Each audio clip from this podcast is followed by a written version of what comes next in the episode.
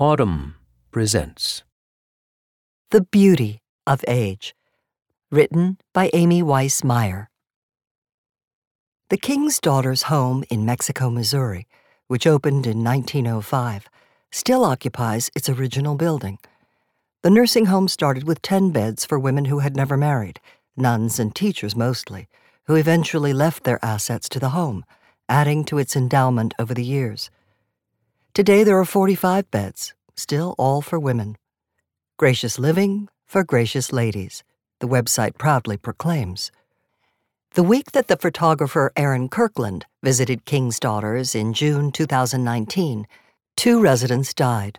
Kirkland wanted to show joy in her images, she told me, but there was overall heaviness that tinted everything that week.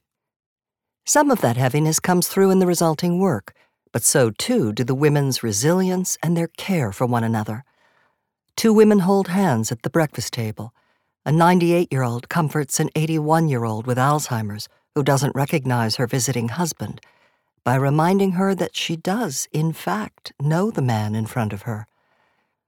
Kirkland worked to keep her photographs free of nostalgia, she said.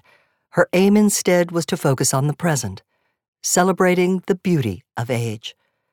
Right now, because of the coronavirus, visitors are not allowed inside the home. Some women see family through a window, on video chat, or at a distance in the parking lot. Others haven't seen their relatives in weeks. Residents must stay physically separate from one another, and most take all their meals in their rooms. Staff members have their temperature taken at the entrance. In an effort to keep spirits lifted, communal TVs play only the Hallmark channel. No news. And normal daily activities like dancing, bingo, and Bible study. It is a non denominational Christian home. Go on. Darius Love, the home's administrator, told me his goal is to foster an environment of compassionate calm for the duration of the pandemic. The ladies, Love said, have survived much harder times. If you enjoyed this production, find the best long form articles read aloud in the Audm app, available now for iPhone and Android.